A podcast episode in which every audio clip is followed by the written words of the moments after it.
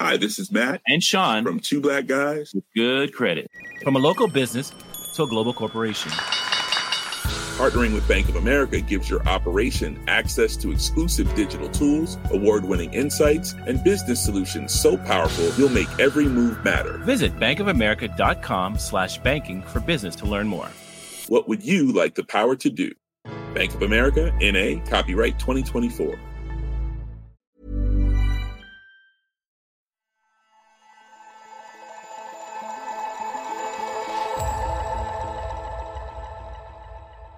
For as long as humans have had too much available to eat, and too easily, many of us have wondered how to keep on top of our ballooning weight.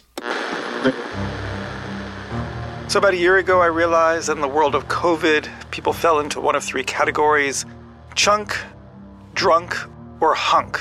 Those who exercised, those who drank their way through lockdown, and those who ate their way. And I was a little bit more of the chunk variety. No, you're not listening to some confessional radio.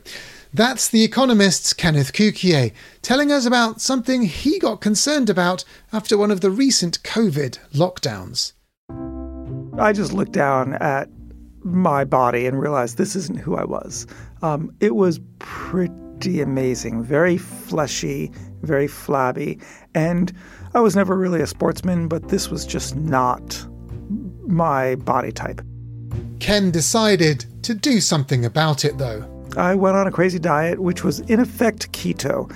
Just threw out all carbohydrates, all sugars, both natural and processed. All I had to do was not eat a bread roll and not eat dessert.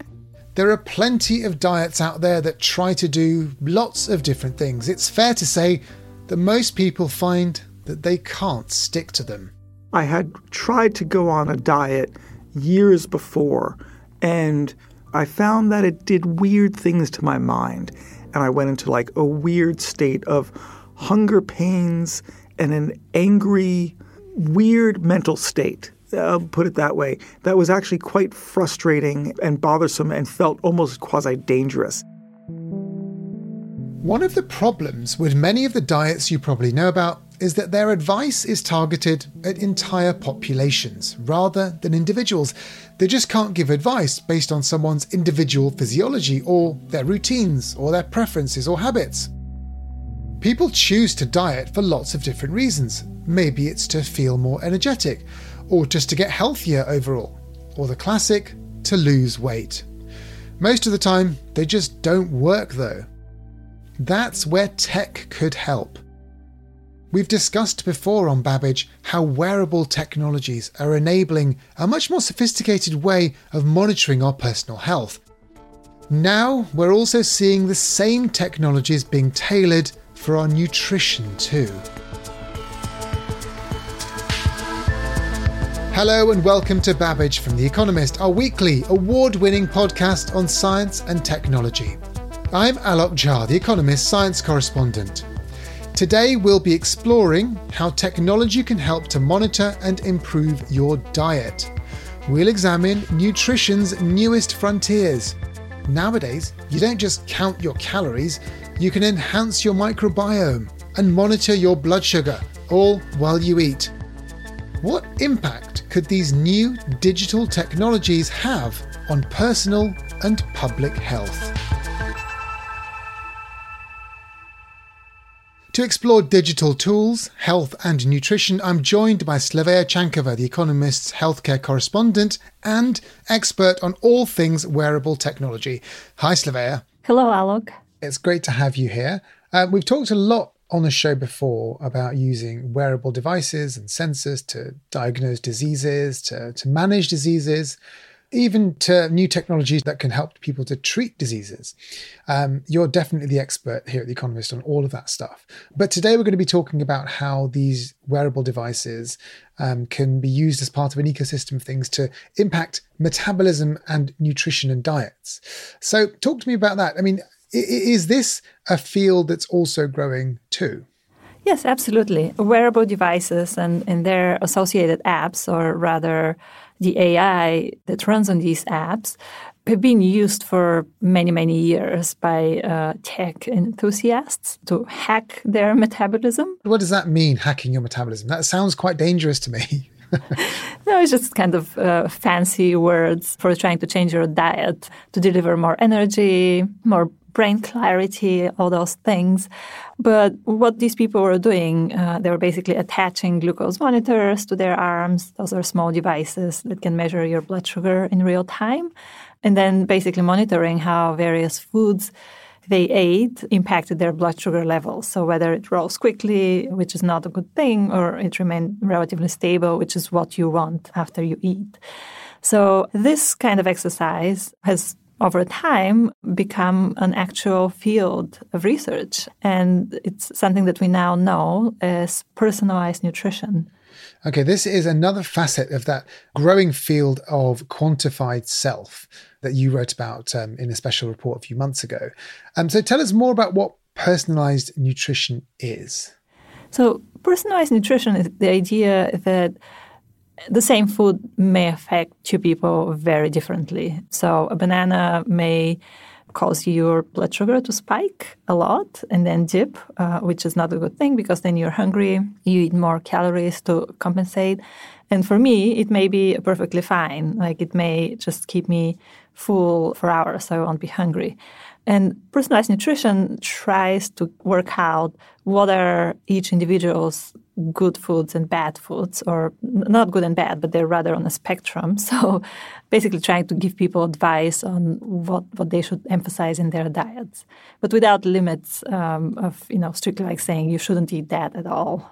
Okay, well, this kind of makes sense. Everyone is unique and our metabolisms are very, very complicated. So what kinds of things can personalizing your nutrition help you with? So weight loss is the obvious thing that most people are interested in, adopt a new diet or a new way of eating. But we know that what you eat influences your energy levels. Some foods make you feel more sluggish. Others do not have that effect. They may impact the quality of your sleep. And of course, they reduce the likelihood of some diseases because if you have a diet that causes you blood sugar spikes all the time, then over time that may damage in a more permanent way your sugar response. So that can lead to metabolic diseases like diabetes, for example. 80% of chronic illness is due to poor diet. So changing people's diets is treatment, like if you properly. So wearables and apps promise to help change people's individual diets. And it should be said that tech companies have promised all this for a very, very long time. And, some of it's always been a bit of a marketing ploy, hasn't it? But Slavea, you've been trying out some of the latest generation of these technologies, haven't you? So tell me a bit about the one you've been having a go on. Yes, I'm in fact currently trying out one personalized nutrition program called Zoe, which has originated from research out of King's College London, along with several other universities. And they are looking at controlling fats, blood sugar, and the gut microbiome, which are the trillions of bacteria living in your gut, which process everything you eat. And that's really quite a different way of thinking about diet rather than, telling you that you should completely stop eating specific food groups entirely or limit your calories. So the way the program works is they send you a big box which contains some testing kits and some scientific muffins, as they call them. And in fact, when the kit arrived in the office, I opened it in the studio with our producer, Jason. Right, so I have the Zoe box of goodies. Gosh, it's quite a big box. Let's see what's inside. Okay.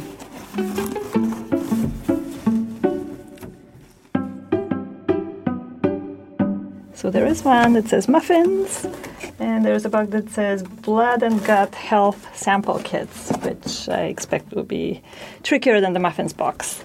Okay, so what's in the sample kit? What does that mean?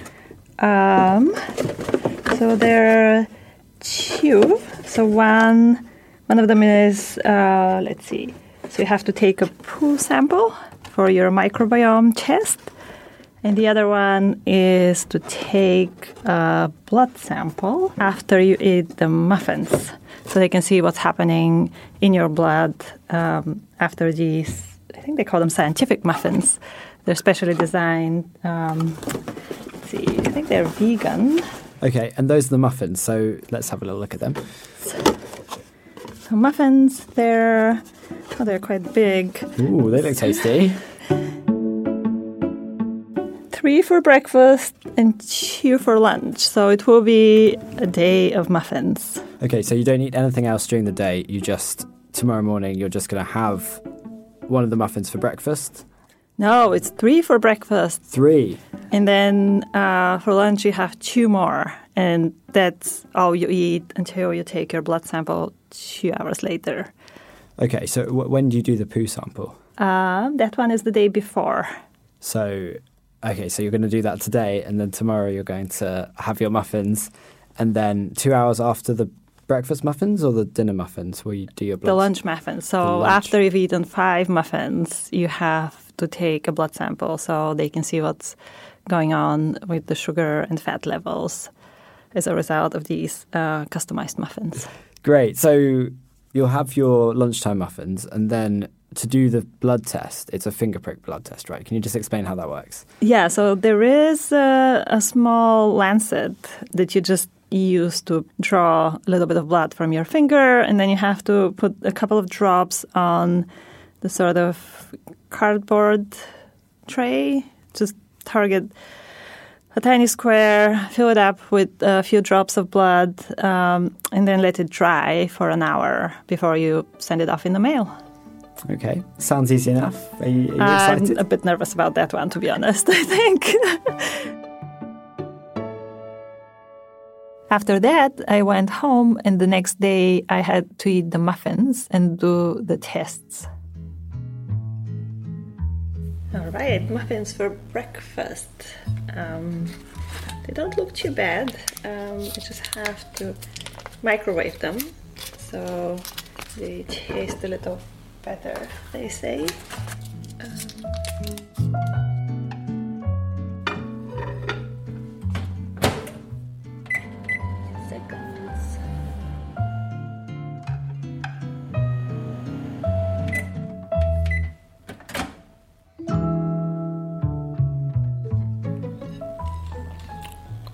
They're a bit chewy, but edible.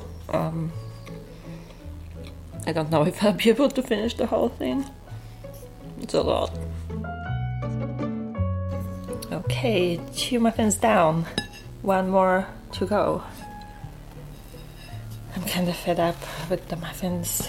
All right, 1 more.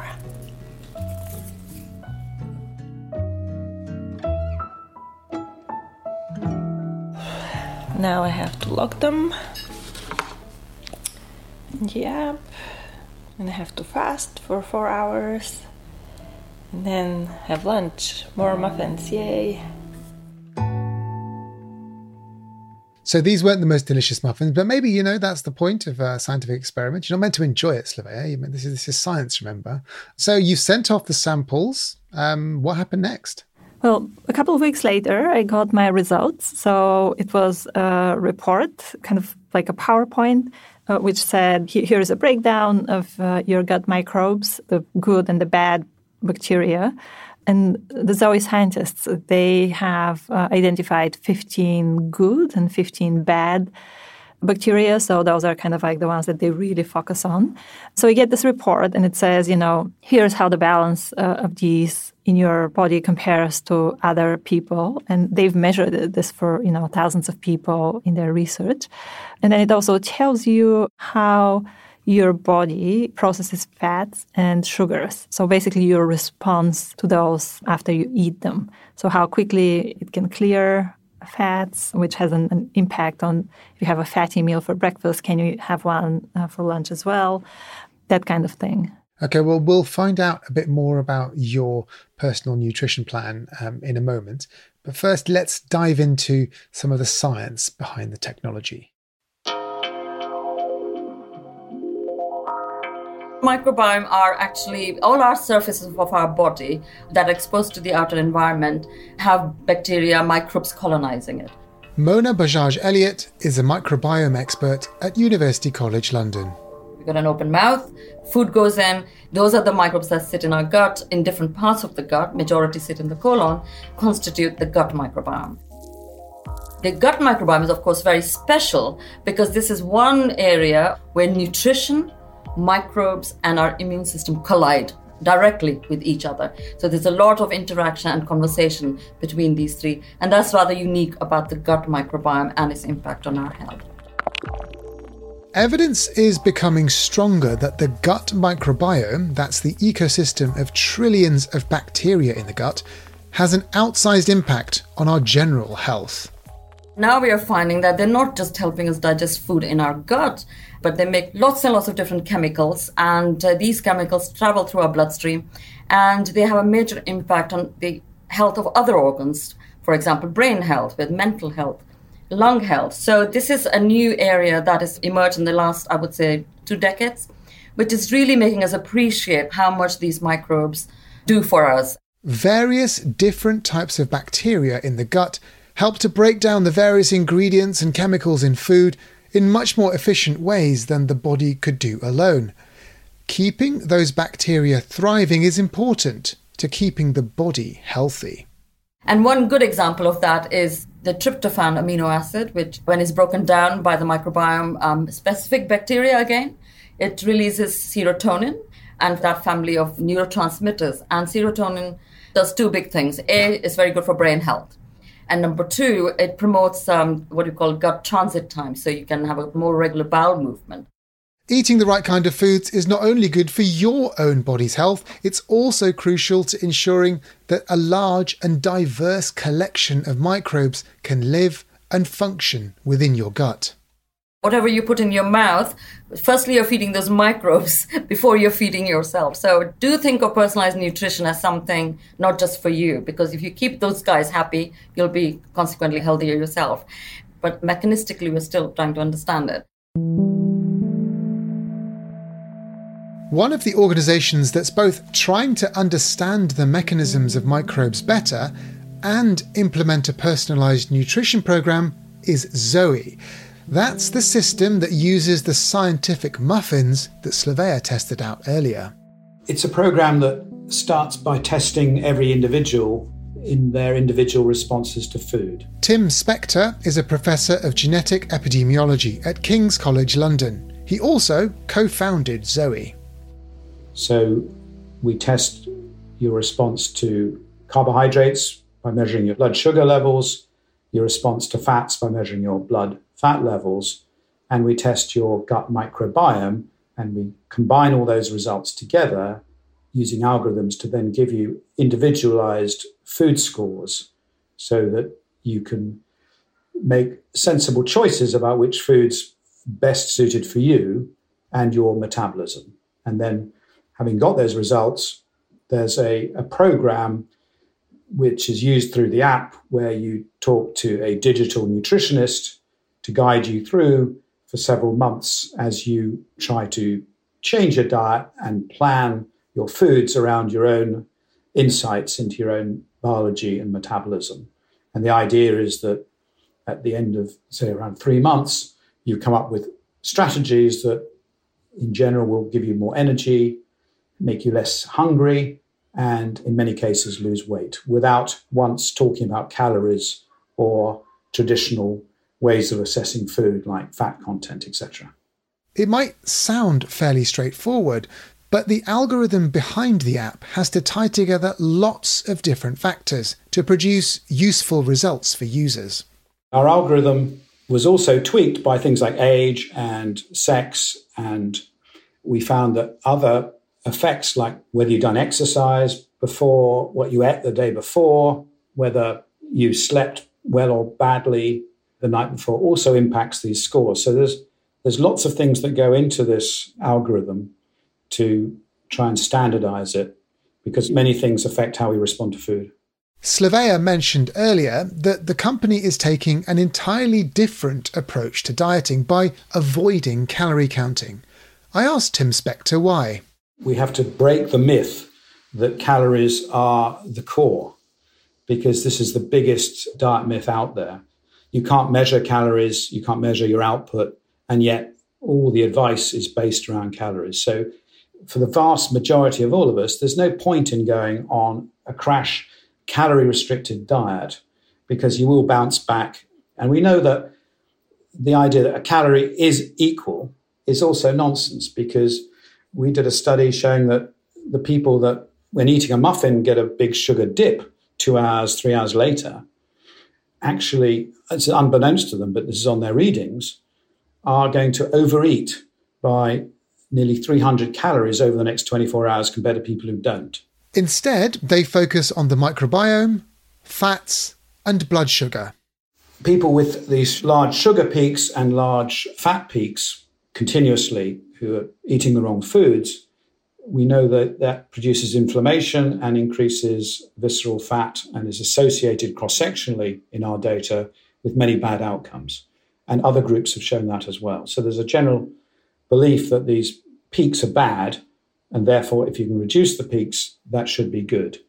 Now, our data are observational so far, so people who've completed the program are showing 80% have less problems with hunger, feeling more energy, and on average are losing some weight. But that's observational. That's not wouldn't stand up as a randomized trial. So we are currently doing a randomized controlled trial, and we should have the results by the end of the year to formally assess whether our program, rather than just in general, has all these benefits that we believe it does have, and people are reporting to us in a more systematic way. The point to underline here is that though it's grounded in some interesting science, it's still very early days for the Zoe technology. Metabolism is a fiendishly complicated thing, and frankly, you need a lot of data points before you can start to get a handle on it. We've now got 30,000 people's microbiome results and their food results, so the insights of linking the foods with particular microbes and how to grow them up or decrease them has amazing potential for the future, and also for probiotics and supplements and other ways of eating, that we'd only get this at this massive scale, because previously all other studies have been a few hundred people. So to suddenly have this incredible data set of people you can go back to and intervene with and get follow-up, I think is unprecedented. That also helps to tweak the algorithm for the digital nutritionist. Now we have 30 times the number of data points that we had when we started. We are continually updating our algorithms to broaden our concept of what is normal and get it more and more generalizable. And we hope in the future to include data points on people with particular health problems as well. So we can say what's normal for someone with irritable bowel syndrome, or what's normal for someone who's on a gluten-free diet, etc. Of course, scientists still have a long way to go and need to collect even more data about the full diversity of microbiomes all around the world, as Mona Bajaj-Elliot told me. A paper has just come out in the last 2-3 months highlighting that majority of the microbiome studies at 40% have come from the US so far. And what's interesting is 40% from the US, and yet US only represents 4% of the world's population. And there are at least 120 countries where there's absolutely no information. To design fairer, better algorithms, diverse data sets are absolutely essential. I'm back with Slavea Chankova, our healthcare correspondent, who's been trying out Zoe, the app, and all of the testing and the scientific muffins and all of the rest. Slavea, you got your results from the initial tests. What did they tell you? So I was actually quite pleased by my results. I had quite a good diversity of gut microbes, which the more diverse it is, the better. And then I had a much better than average response to fats and sugar, and average being, the people in the Zoe studies. So however representative that might be. That does sound really impressive. These results from apps like these are going to be the new bicep flexing, aren't they? So look at how healthy I am. How do you actually go about using the app then? Once you've got your excellent results, what do you do with it all for the app? Well, then the way the app works is it tells you, okay, you know, here is a list of foods which are particularly good for you. And there weren't many surprises there. I mean, meat, processed meat was horrible, you know. Sugars. Donuts are bad for you. Yeah, exactly. But then within stuff that is healthy, you know, fruits and veggies and rice and so on, there was quite a bit of variation, actually. So it was interesting to see that I was actually relieved to see that my favorite veggies and fruits were good. And the ones that were relatively bad for me, like, you know, watermelon, which I love, was actually very, very bad. But fortunately, watermelon is bad. Wait. It's very, very sugary, apparently. I think that's what the problem is with that. No. And then blueberries, which I eat every morning almost, are not as good as some other types of fruit. The idea is that the more diverse your diet is of plant-based foods, the better your microbiome will be. So I guess even if you eat lots of fruits and veggies, but you eat, you know, a small variety of the same thing, that's probably not that great over time. Yeah, I mean, none of that surprises me, to be honest, and I'm sure it doesn't surprise you either. But I guess it's really interesting to have the individual level information, actually. That's really fascinating. You've been using Zoe for a while. Has it changed the way you think about your diet? A little bit. I mean, mostly about how I combine things, because it basically gives you guidance on what to eat, but in a very interesting way. So, for example, you enter what you're planning to eat, and then it gives you a score. And, you know, if the score is above 50, that's good. The higher it is, the better. And then you can add various ingredients and see how that changes the score. So that has been, you know, quite illuminating. And, you know, I've changed my breakfast a little bit. I've added some healthy fats to my oatmeal at breakfast, which actually has helped me feel fuller for longer, so I don't have to eat a snack before lunch. And those are the kinds of things that I didn't really realize before. In terms of actually using the app and interacting with it, how often were you engaging with the app? I mean, how much of a burden is it putting all the food details in there all the time? Yeah, I mean, it's not just to get bored. It's also pretty hard if you're not making your meals from scratch. And even if you were just entering every single, you know, a pinch of salt and a pinch of black pepper. Yeah, it's incredibly tedious. A sprinkling of oregano. Yeah, but if you eat out, you're just trying to guess what's in your in the thing that you're eating, and which actually has its benefits, because then you try to find out and you're like, oh my God, they're 25 different ingredients in this sauce. But yeah, it is a little bit of work, but they try to do it in a kind of fun way and try to do it in a more kind of like bite-sized lessons and tasks. And so you can just do a little bit at a time. And that's how I've been using it. Sometimes I'll just sit down and like there are days when I'll just log everything. Then I'll look at how my score changes and how a snack that I thought was healthy actually wrecks my score. But, you know, then I won't use it for a couple of days if I'm busy or eating out a lot. Have you seen any limitations or things you'd like to see improved in the way that the app or the system works? Gosh, I don't know. I mean, I wish I could just take a picture of my plate and some sort of super clever AI disassembles this and just enters everything into the app. They have a function where you can scan the label on packaged foods, and then it will automatically enter, you know, the data and say, like, here, this is, like, really good for you, or this is horrible for you, and give you the score.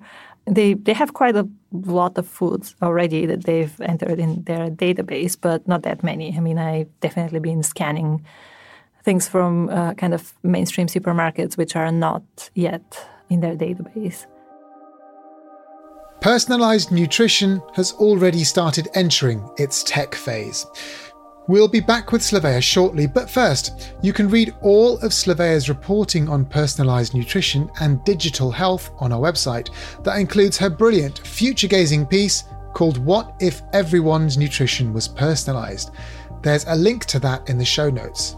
But remember, you can only access it with a subscription. Head to economist.com/podcast offer for your best deal. Coming up, we'll explore how your metabolism can be hacked even further by combining nutrition programs with sensors and more digital tools.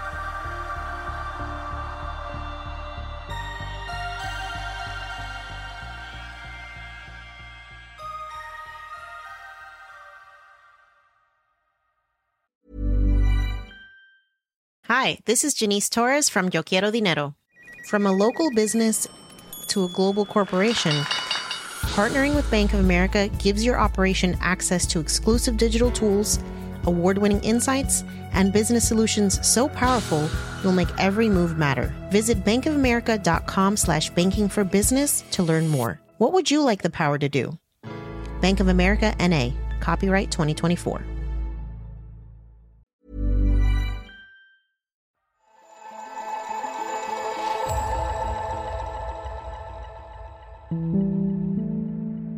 Today on Babbage, we've been exploring how modern sensors and wearable technologies can be tied together with the very latest in metabolic science to make people eat better and live more healthy.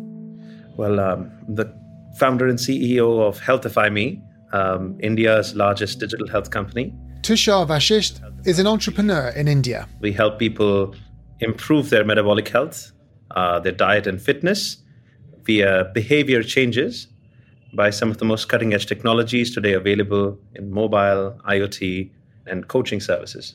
Okay, so tell me what the program of HealthifyMe aims to do. You know, why have an app like this? You know, so we started with a mission to healthify a billion, and that's what we've been striving to do. The journey began with a calorie counter, a nutrition tracker for Indian, Southeast Asian foods, evolved the coaching services on top of that, which we felt that it accelerates behavior change through nudges that our coaches could offer, diet and fitness strategies that we could deliver. And utilizing the data behind all of the nutrition tracking and fitness tracking we had, as well as the coaching connections that we had, we could build an AI model that also does the same effectively. And, you know, that's the one piece that we felt could scale to 1 billion people. And what does it mean to healthify somebody? Great question. I think it means, frankly, making small changes to lifestyle that end up creating a large impact on your metabolic health. So it could be smart replacements of food, diet, and fitness strategies that actually have a remarkable impact over the longer run to help people lose weight, to help people reduce the impact of what is commonly known as metabolic syndrome or lifestyle diseases. HealthifyMe started as a calorie counting app, but it's now a health system which uses continuous glucose monitors, also known as CGMs, allows users to track their exercise and also measure biomarkers in their blood, such as cholesterol. Tushar told me that one day the system will also take into account information about a person's microbiome too. All of that stream of data powers a piece of AI software that acts as a personalized coach. When you start your program, you can put on a CGM patch for 2 weeks, and we expect our customers to be able to track their calories and their nutrition on top of that as well. Now, we allow that via even photo tracking or simply typing or tracking, etc. And we are able to correlate what foods create high glycemic spikes, what foods create very steady spikes. Like, for example, beer is really bad for me, but wine and champagne is not so bad for me, given my personal profile. Well, that's lucky. Champagne, yeah. You wouldn't want champagne to cause you problems. Oh, my God. Literally champagne problems, right? So it helps me design strategies around what I would like to consume and not consume. And along with that, of course, it comes integrated with steps counting. It comes integrated with, you know, your heart rate or sleep, if you are plugging in an Apple Watch or a Fitbit or any of the other gadgets. And, you know, all of this data stream sort of comes together, and our coaches are able to look at that data stream and come up with smart strategies that you can use, you know, to good advantages. So, you know, if I go to a party, I should probably have a glass of wine and should probably keep walking around afterwards. Walk and talk more than sit and relax. And so with the blood work thrown in the middle, that kind of completes the last piece that we need to be able to create effective strategies. And you can measure yourself on our smart scale and see whether you're actually losing fat or losing muscle, and how is that progress happening over time. The company has also done extensive work on how to keep people engaged with the technology. But does it work? We've helped people lose 22 million pounds of weight in the last, 1.5 years itself. And this is tracked, both self-reported, but in the last 12 months actually tracked via the smart scale that people step on, and that gets connected back into our systems. But we need more data to be able to actually report this in clinical papers, which we hope to do so in the next few months. So will you be doing clinical trials then? Absolutely. In fact, there was a study sponsored by NHS itself, you know, in South India for pre-diabetic population. We just started off with one here in India, but we do hope to do more such studies across the world for different lifestyle conditions with this system. I think it's the first time someone is really integrating many of these technologies together, and you can always see the feedback loop, reflect on it, and use experts to really drive better strategies. Now, it sounds really exciting, and it sounds like it could have a huge impact on people's health all around the world. And especially as the rates of obesity go up and lifestyle diseases are on the increase, it seems like a sensible thing to have all this technology. I just wonder if you could talk a bit more about accessibility. I mean, the promise won't be met if people can't afford to buy the products. And in places like India, where there's a greater proportion of people who maybe can't afford these things, I wonder what sorts of methods or focus have you got on making sure that as many people as possible can actually use these apps and these systems? You know, I think India has been a fantastic place to innovate because India is actually 13 different countries combined into one, right? It's got regional, ethnic, language variations and complexities there.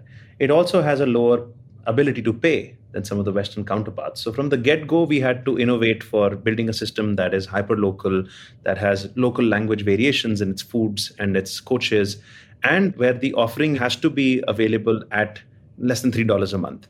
So in fact, our choice to integrate AI heavily into our system was not really just a technological endeavor. It was a business critical need that we had to focus on.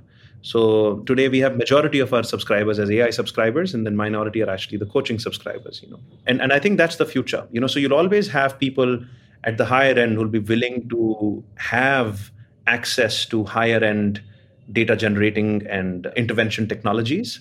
So access to watches or CGMs and ability to pay for coaches. But you'll have people at the lower end of the pyramid who, thanks to these people at the higher end of the pyramid, can actually utilize and have access to AI-driven technologies at a cheaper price point.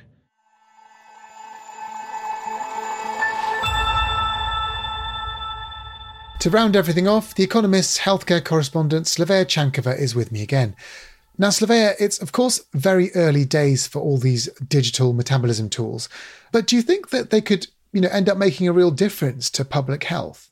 If they are effective, which the early indications are that they do work for people who use them, the question is how many people will use them. I do believe that what they teach you about, you know, this new way of eating will stay with you even after you stop using the app. I'm quite convinced that's the case. The question is, you know, whether enough people will pick it up and use it for long enough to learn those lessons. And obviously, it's simple and fun and easy, but lots of older people, it's too advanced. Like, it's kind of like scary tech for them. And those are the people who often stand to benefit most from this. So yeah, it's a question that's very, very hard to answer. I mean, we'll just have to wait and see. Do you think that people will ever use or want to use these devices enough to actually stick to them? Because you need to make sure that, you know, you're using this for consistently for some time before you see results, right? Yes, and that's the biggest challenge. Can you keep users engaged for long enough? Can you make things easy enough for them that they want to comply? Because, you know, it's easy to say you should be eating all these healthy snacks and combining them this way and that way. But, you know, if you're a busy mom running around, then some of these things may not be practical. So some of these apps definitely invest on the practicality of things. So they give you kind of very minute advice of how you can make it easier to eat your favorite foods and combine them the right way. Or they try to make it seamless to transmit data from your smart devices so you don't have to enter it manually. But how much data is too much? Now, earlier on, you also talked about the vision for using these apps to improve diet and health. I mean, do you think they're good enough yet? I mean, are we still sort of in the earliest stages of this stuff, or are you finding really useful things from it already? So I think things are improving very, very quickly with all these apps, and they're starting to measure results, which is, you know, really exciting. We can see how much They can change behavior, what kind of health improvements they can produce, hopefully, lasting improvements. But it's a really exciting time because, there are no longer the gimmicks that they were for the occasional tech bro who wanted to quantify, his body. There are things that many different people from different walks of life can use and researchers can study. And I suppose the most telling question in all of this, are you going to continue using the Zoe app? I don't know. I think maybe for another week or so. I'm already getting the knack of what I need to do with my diets and what are the easy ways to make these changes in my daily routine. So yeah, I'll have to see. I mean, I'm kind of midway or a little bit more than midway through. So I have to see what else they have to offer. But I've been enjoying it so far, just from my very personal experience. I was a little surprised because I didn't expect to learn much, but I did learn some things that I didn't suspect. For example, rice is not very good for me. Bread, even if you have, the artisanal bakery bread loaf, scores about the same as, the cheap supermarket packaged bread. So that kind of changed a little bit my view on, quality food is better. Okay, Slavea, thank you very much indeed. Thank you. It was fun talking to you. Personalised nutrition has always been just over the horizon, but today it's sort of real. Wearable devices and cheap blood and other lab tests can allow any of us to monitor our health almost continuously in ways that might have seemed impossible just a few years ago. It's by no means perfect. There's a long way to go, a lot of testing and proving to do before personalised recommendations become an easy, simple tool that's useful for everyone, rather than just a few early tech adopters who want to take a peek at what's going on inside their bodies. And smart systems won't appeal to everyone, even for those people who you might think it appeals to the most. So I didn't track myself at all, which is pretty amazing. I'm a guy who wrote a book called Big Data, and I love the idea of self-tracking, and I have an Apple Watch for the purpose of tracking myself. My wife has a scale that can measure everything from body mass to bone index to metabolism and all that. And although I have gotten onto the scale now more recently in the last month or so, in the past, when I was in the middle of the diet and the beginning of the diet, I absolutely didn't even want to think about it. I wanted to just cast that as far away from my mental space as possible. So I very deliberately did not use technology. Now, Ken's avoidance of technology worked for him, at least this time. I've probably lost about 15 to 20 pounds, and I've gone down not one but two sizes. It's relevant to say that I am wearing clothing that I should have given to charity a long time ago that are basically 15 years old, things that were just really nice but I never thought I'd fit into, I'm now wearing again. But this just goes to show how personal health and nutrition regimes really are. Ken, if you're listening, next time you try any diet regimes, remember, there's an app for that. So far on Babbage, we've explored a number of different angles on the story of digital health, from how to ensure privacy is protected to how to use apps to actually treat conditions. You can catch up with all of them at economist.com/Babbage Wearables. That's all one word, Babbage Wearables. And we'll be sure to keep adding to that coverage as our digital health future continues to accelerate.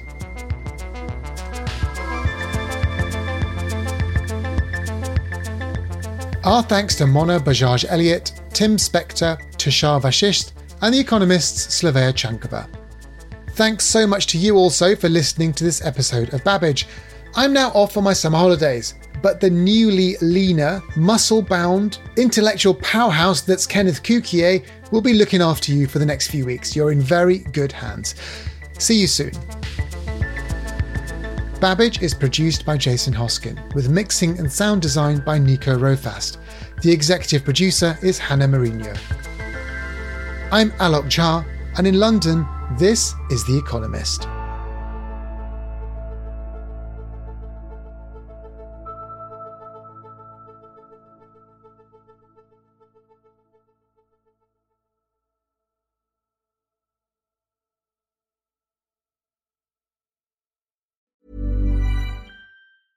Hi, this is Matt and Sean from Two Black Guys with Good Credit. From a local business to a global corporation.